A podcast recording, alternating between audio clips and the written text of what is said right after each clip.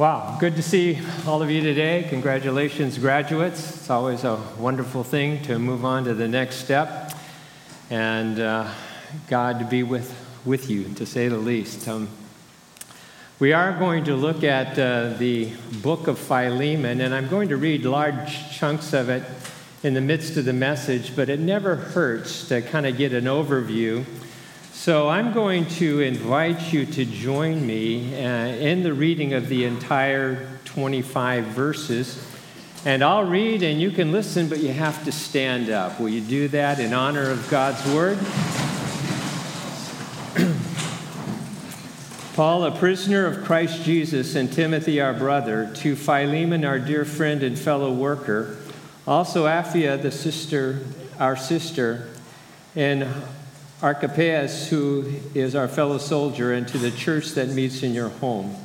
Grace and peace to you from God our Father and the Lord Jesus Christ. I always thank my God as I remember you in my prayers because I hear of your love for all the holy people and your faith in the Lord Jesus. I pray that your partnership with us in the faith may be effective in deepening your understanding of every good thing we share for the sake of Christ. Your love has given me great joy and encouragement because you, brother, have refreshed the hearts of the Lord's people. Therefore, although in Christ I could be bold and order you to do what you ought to do, yet I prefer to appeal to you on the basis of love. It is as none other than Paul. Paul. It is as none other than Paul, an old man and now a prisoner of Christ Jesus that I appeal to you for my son Onesimus, who became my son while I was in chains. Formerly he was useless to you, but now he has become useful both to you and to me. I am sending him back, or sending back him who is my very heart, back to you. I would have liked to keep him with me so that he could take your place in helping me while I am in chains for the gospel, but I did not want to do anything without your consent, so that any favor you would you do would not seem forced, but would be voluntary. Perhaps this reason he was separated uh, from you for a little while was that you might have him back forever, no longer as a slave, but better than a slave, a dear brother. As a very he is very dear to me, but even dearer to you, both as a fellow man and as a brother in the Lord. So if you consider me a partner, welcome him as you would welcome me. If he has done you any wrong or owes you anything, charge it to me. I, Paul, am writing this with my own hand. I will pay it back, not to mention that you owe me your very self. I do wish, brother, that I may have some benefit from you in the Lord. Refresh my heart in Christ. Confident of your obedience, I write to you, knowing that you will do even more than I ask. And one thing more prepare a guest room for me, because I hope to be restored to you in answer to your prayers. Epaphras, our fellow prisoner in the, in the Lord Jesus, sends you greetings, and so do Mark and Aristarchus, Demas, and Luke, my fellow worker. The grace of the Lord Jesus Christ be with your spirit. This is God's word. Amen and amen. Please be seated.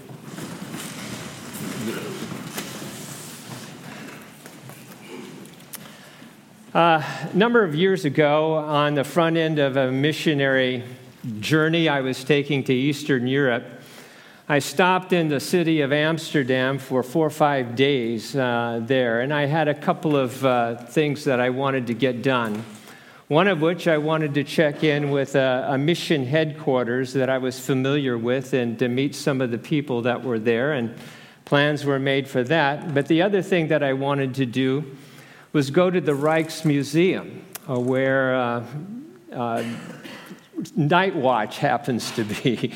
Uh, uh, Rembrandt's Night Watch happens to be. It's, uh, Uh, absolutely amazing. You know, when, uh, when you stand before a, a place, a picture, a, a, painting like that, you're absolutely blown away by its size and by its beauty.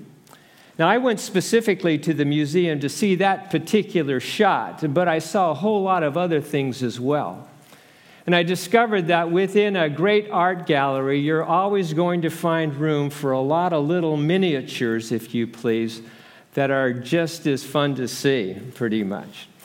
And uh, that's uh, also true of the gallery of the New Testament here. You know, alongside the massive works of Hebrews and Romans, you find this little miniature here of Paul's letter to Philemon, uh, who was a good friend of his.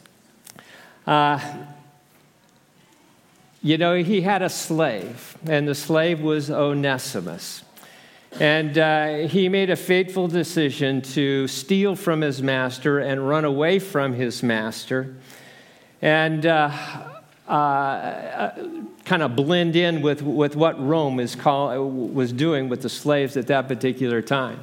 In fact, uh, Gibbon, in his massive work, The Decline and the Fall of the Roman Empire, says that uh, during that first century, there were actually 60 million slaves in the Roman Empire.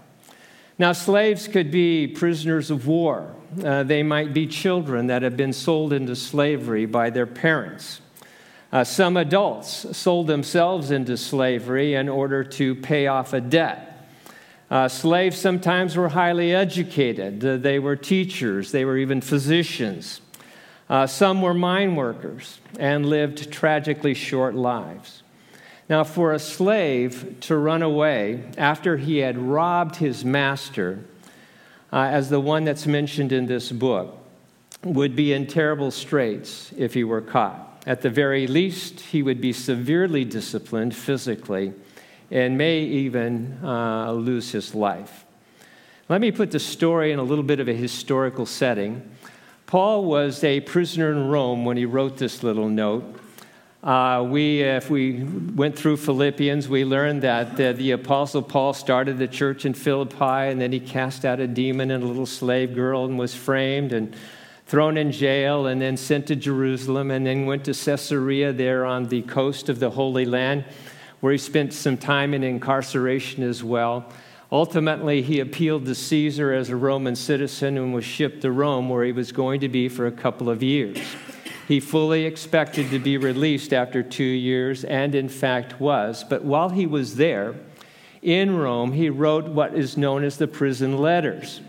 Uh, he wrote to, a, to the church at Ephesus. He wrote to the church at Colossae, the leaders there. He wrote to the church at Philippi that was functioning at that time. And he also wrote this little note, this little postcard to a good friend of his, and that was Philemon. And Philemon was a slave owner who happened to live in Colossae. Now, one of Philemon's slaves, a guy named Onesimus, of course, made that faithful decision to go ahead and steal from his master and then absconded to Rome, where he blended in with all of the other hundreds and hundreds of thieves in that uh, uh, massive city. But by God's grace, Onesimus ran into Paul. And lo and behold, as you might well expect, uh, he became a follower of the Lord, accepted the Lord, changed his entire ways in life, and uh, began to be very useful with, with Paul, for Paul. Now, Paul was on the horns of a dilemma. What do I do with a slave that uh, was somebody who used to be a slave, a runaway slave, I should say, but who is now a child of God? And so, what Paul did is write this little note to a slave owner, and that would be Philemon. Uh, and he had Onesimus actually carry the note all the way back to Colossae, which is in Asia Minor, and give it to his master with whom he, you know, from whom he stole and ran away, and you know, just deliver the message hand through hand. Now, again, the intent of the letter uh, was Paul's desire that Philemon reinstate his fugitive slave who had wronged him. Again, in verse 1, Paul, a prisoner of Christ Jesus, and Timothy, our brother, to Philemon, our fellow brother and fellow worker, and to Apphia, our sister, maybe Philemon's wife, and to Archippus, our fellow soldier, and that would be a fellow soldier in the scriptures. He might have been the son of Philemon and perhaps the pastor of the church in Philemon's house, and to the church in your house. And he says, Grace to you and peace from God our Father and the Lord Jesus Christ. What Paul does in, say, in giving this little letter, he drops the official title of an apostle. And you can remember in some of the, uh, the books that we've studied, as you've read through them yourself in the New Testament, Paul wrote about 13, possibly 14 letters in the New Testament. And when he wrote to churches, at times he would always begin, Paul, an apostle of Christ. And he did that just to give him a little bit of clout uh, because he was going to talk about some hard truth to those churches. But in this particular case, he doesn't call himself an apostle.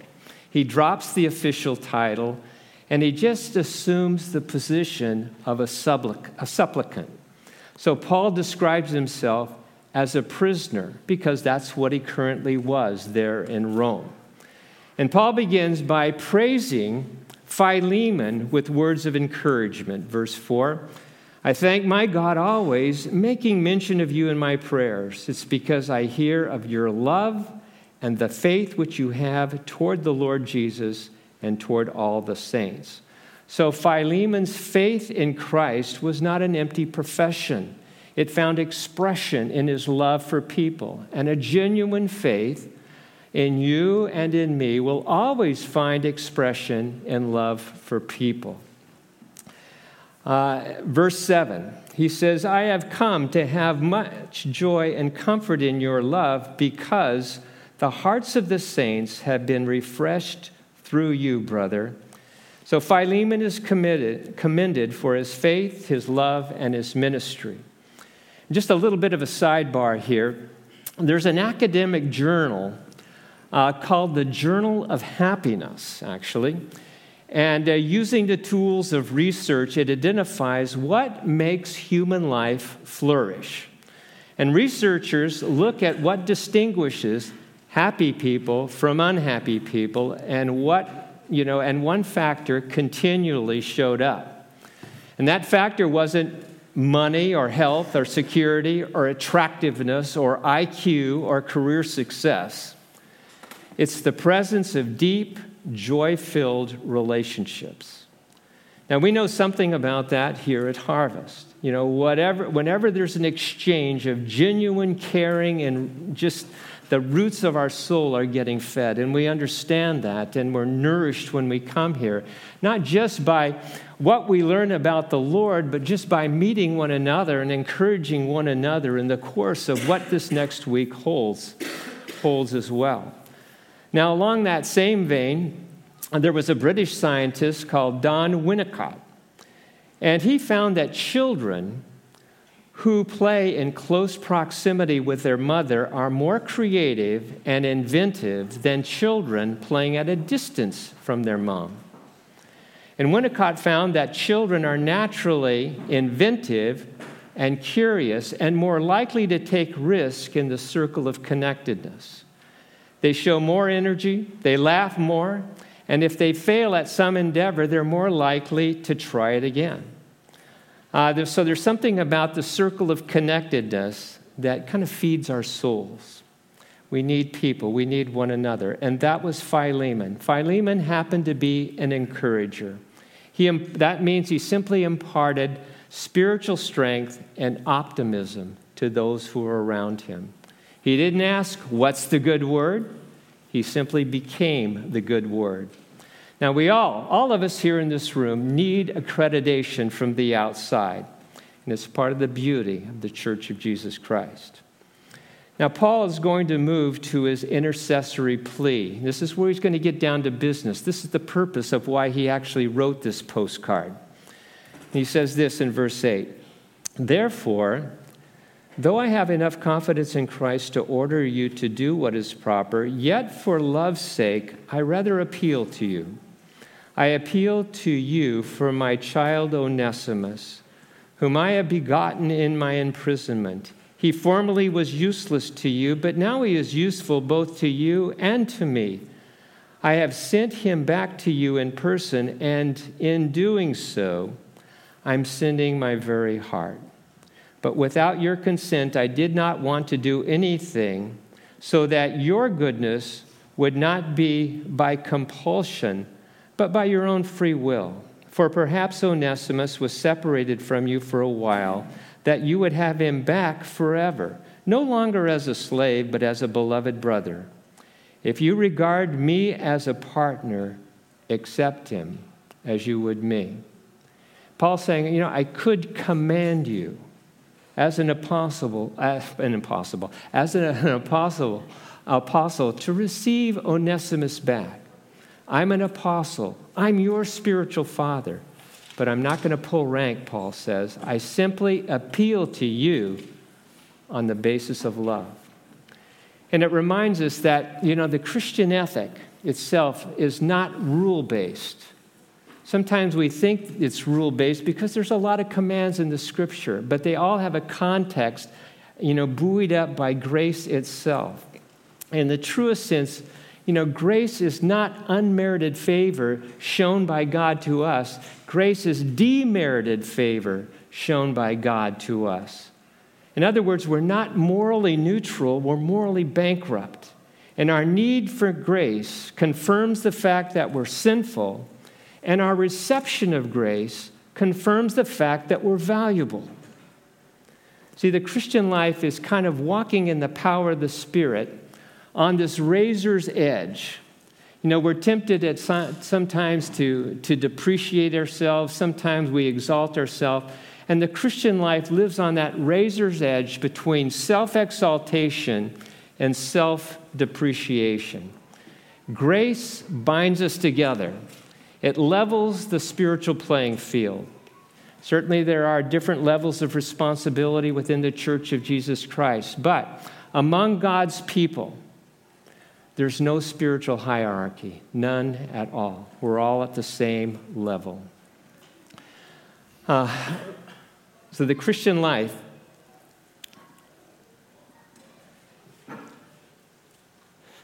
let me put it this way Paul what Paul does is he shows Philemon the interconnectedness of the body of Christ. And here's what he does. Very interesting. The first thing that Paul does here in his little note is that he identifies himself with Philemon, the guy he's writing to. He says, You're my beloved brother. You're my fellow worker. I'm comforted by your love and support. The second thing that Paul does is he identifies himself with Onesimus the slave that ran away from Philemon. He says, He's my son, he's my very heart. And then, third, he identifies Philemon and Onesimus. Philemon with his former slave that ran away. You see, Onesimus, Paul says, has been standing in for you, Philemon, while I've been in prison. You and Onesimus are brothers in Christ, and in view of the fact that we're all spiritually interconnected, it makes sense that you would welcome Onesimus as you would welcome me. And so, what Paul does is he concludes this little postcard here with a promise. He says in verse 18, he's making a promise to Onesimus, or to Philemon. If Onesimus has wronged you in any way, and he certainly has, or owes you anything, and he certainly does, Charge that to my account. Send me the bill, and I'll make it good. And then he says, I, Paul, am writing this with my own hand. I will repay it. And then he adds those words, not to mention that you owe me even yourself. It's kind of a reference to Paul's spiritual impact in Philemon's life as well as the life of Onesimus. And so Paul is kind of changing the I owe you to a you owe me kind of a thing. A little bit of a, know, kind of the way waves operating there. Now, I, I want to conclude this, uh, but the conclusion is going to go a while. So don't think that we're going to be out of here in just a few minutes from now, okay? It's, a, it's really about half the message here. But I want uh, to put out a few things before you. First of all, I want you to notice how Paul brings reconciliation between Philemon and Onesimus. And Paul did it by giving up his rights and his privileges. You see, he could have ordered Philemon to do the right thing, but he didn't do it. Instead, he made an appeal on the basis of love.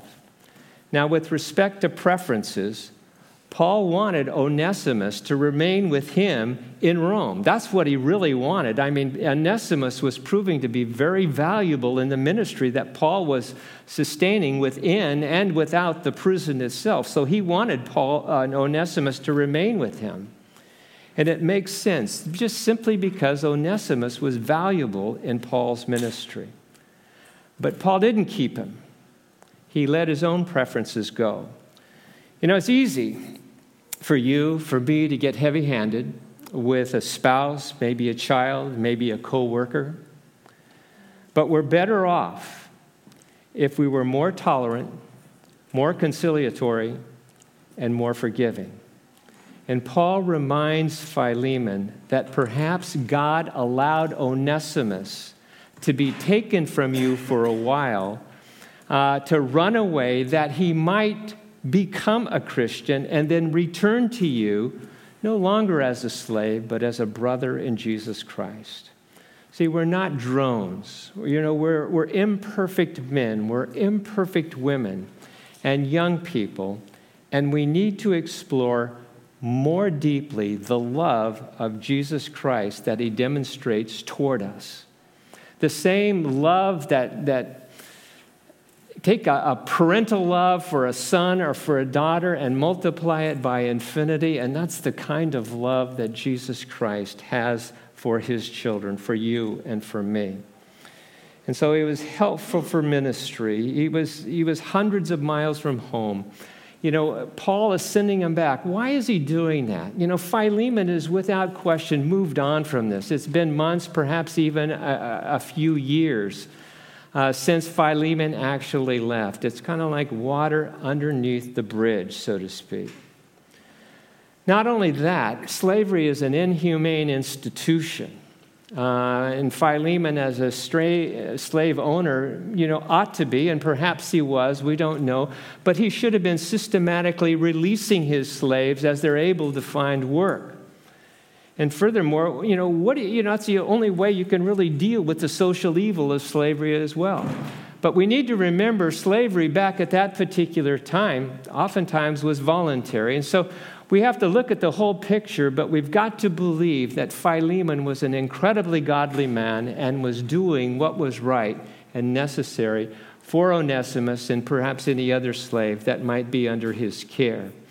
But nevertheless, we understand it is a social, um, a social evil.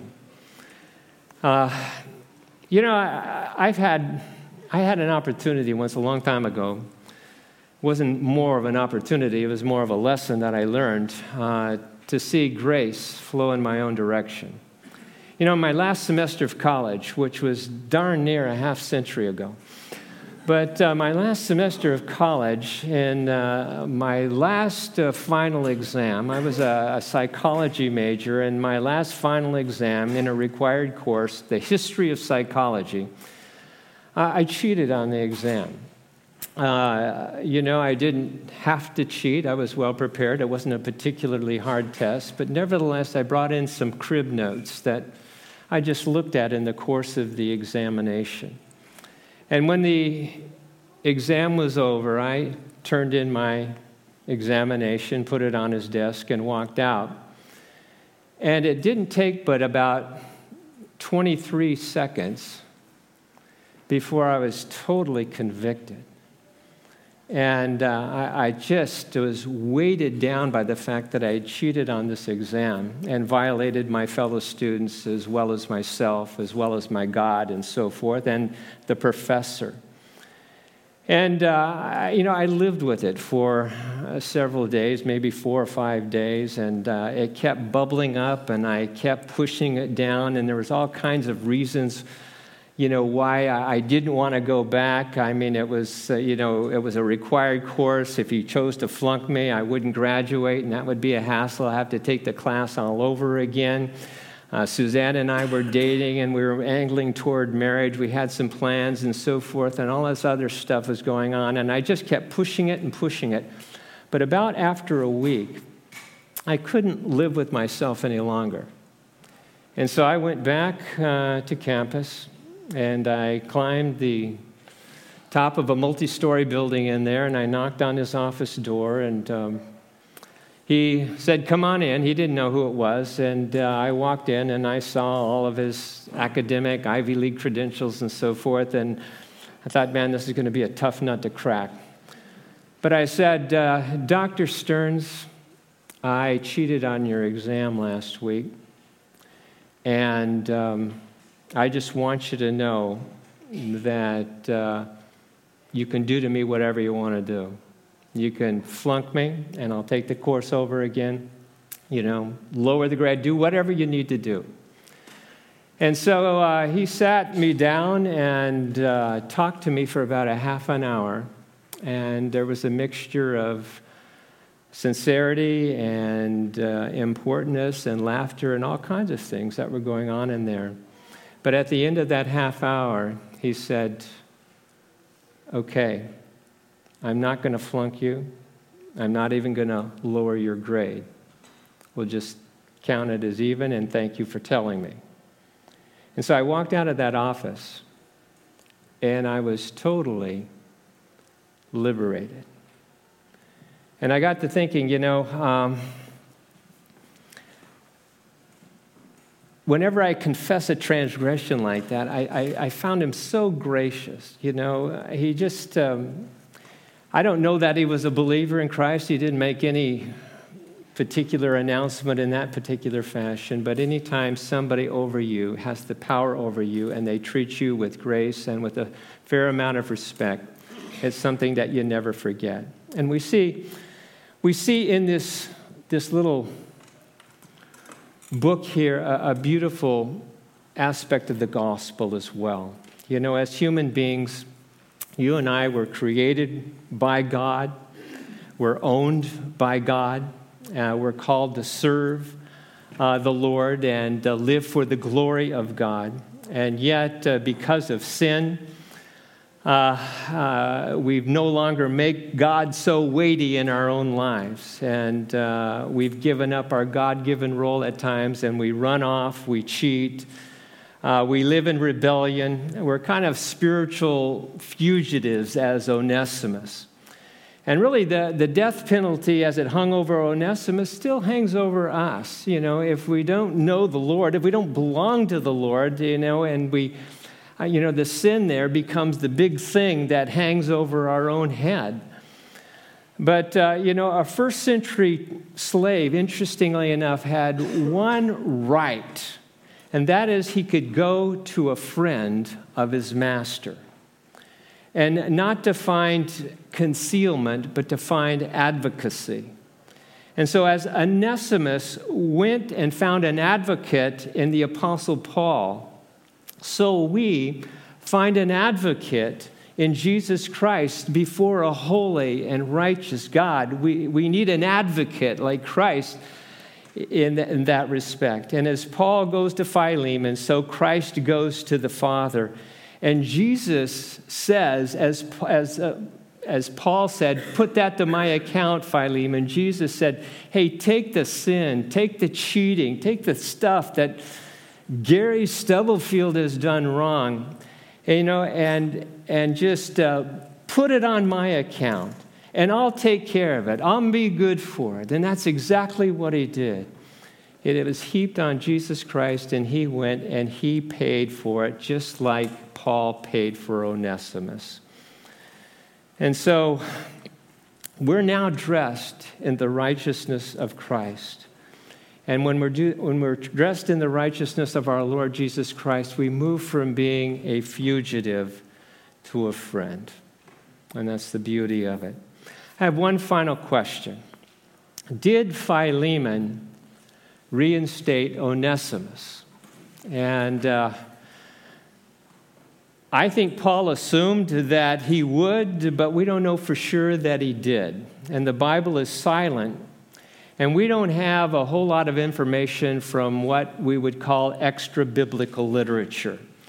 Uh, but there is one story worth considering. You know, following the time of the apostles in the first century still, AD, uh, there was a, a, group of people that were now known as the church fathers, and they would be like uh, Augustine and Chrysostom and Polycarp and Jerome and so forth. But one of the earliest church fathers was a guy named Ignatius, and he was a contemporary of a lot of the apostles, a lot of the time when the New Testament was actually written and those things. So he was there during that time.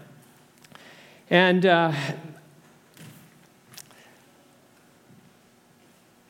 there was a there was interest. Let me put it this way. Um, what Ignatius did, he was, he was in, on death row, if you please, at a prison. And while he was in prison, uh, he wrote a letter uh, to the bishop of Ephesus. And Ephesus isn't too far from Colossae, there in Asia Minor. And in his letter, Ignatius' letter to the bishop of Onesimus, uh, the bishop of Ephesus, the bishop was named Onesimus. Now, uh, it may be one and the same, it may not be the same, uh, but it could be. It sounds coincidental, but the thing that Ignatius does in his letter to, to the, the um, uh, letter to the church at Ephesus is that he quotes verse 11 in Paul's letter to Philemon Onesimus was useless to you but now is useful both to you and to me. That's quoted in a letter that, that, uh, that Ignatius wrote. Now, verse 11 is a little bit of a play on words because the name Onesimus means useful. And if Onesimus was a young man when he ran into Paul there in, in, in Rome, it could well be that he was the same guy that became a minister and then a bishop in the city of Ephesus. So it could be that he was reinstated and went on to live a, a, marvelous life for the glory of the Lord. Now, there's one more thing here, kind of like Columbo, one more thing. but you know, you wonder again how a non doctrinal book, there's very little doctrine here in the, in the book of, of Philemon. How this non doctrinal book uh, would make it into the New Testament canon of scriptures uh, alongside those masterpieces of, of Romans and Hebrews. What in the world? How did this thing end up there? Well, coincidentally or not so coincidentally, the inspired work of compiling the New Testament canon of scriptures, deciding what goes into it and what stays out of it, was done in the city of Ephesus. And it could well be that Onesimus, led by the Holy Spirit, saw this little postcard roll in. And he says, You know what? I want the world to know how a useless profligate slave whose life was transformed by the power of the gospel, by the power of Christian friendship, by the power of community. And specifically, with respect to you and to me, you know what Onesimus, Bishop Onesimus was saying? I want the people of Harvest to never forget that no one is ever too far gone to be accepted, to be forgiven by the Lord. That includes your children, that includes my children, that includes our parents, that includes our grandparents. No one is ever too far gone to be accepted and forgiven by the Lord. And you look at this and you say, Thanks be the Holy Spirit for including this little postcard a postcard of mercy and grace sitting right there in our New Testaments, reminding us of just the relational core that we have and the beauty of community that we can continue to engage in and be strengthened in our own walk with the Lord. Our Father, we, we do thank you for what you have uh, done for us. And we think sometimes um, uh, of such trivial stuff, but in reality, it's so very important. And I pray, Father, that you'll keep our hearts soft and discerning, that uh, our lives might reflect uh, the the beauty of the Lord in our relationship with one another here, that we might be men, women, young people who encourage one another, who don't belittle one another, uh, but who build up. And we thank you for the body of Christ and uh, what you are capable of doing through it. In Christ's name, amen. We're going to close our, our service with communion today, and I'd like uh, the gentleman that'll be helping us to come. And um, the elements will be passed out in quietness and reflection. And uh, we'll take the elements together when everybody has them. So hold on to both of them as they come around.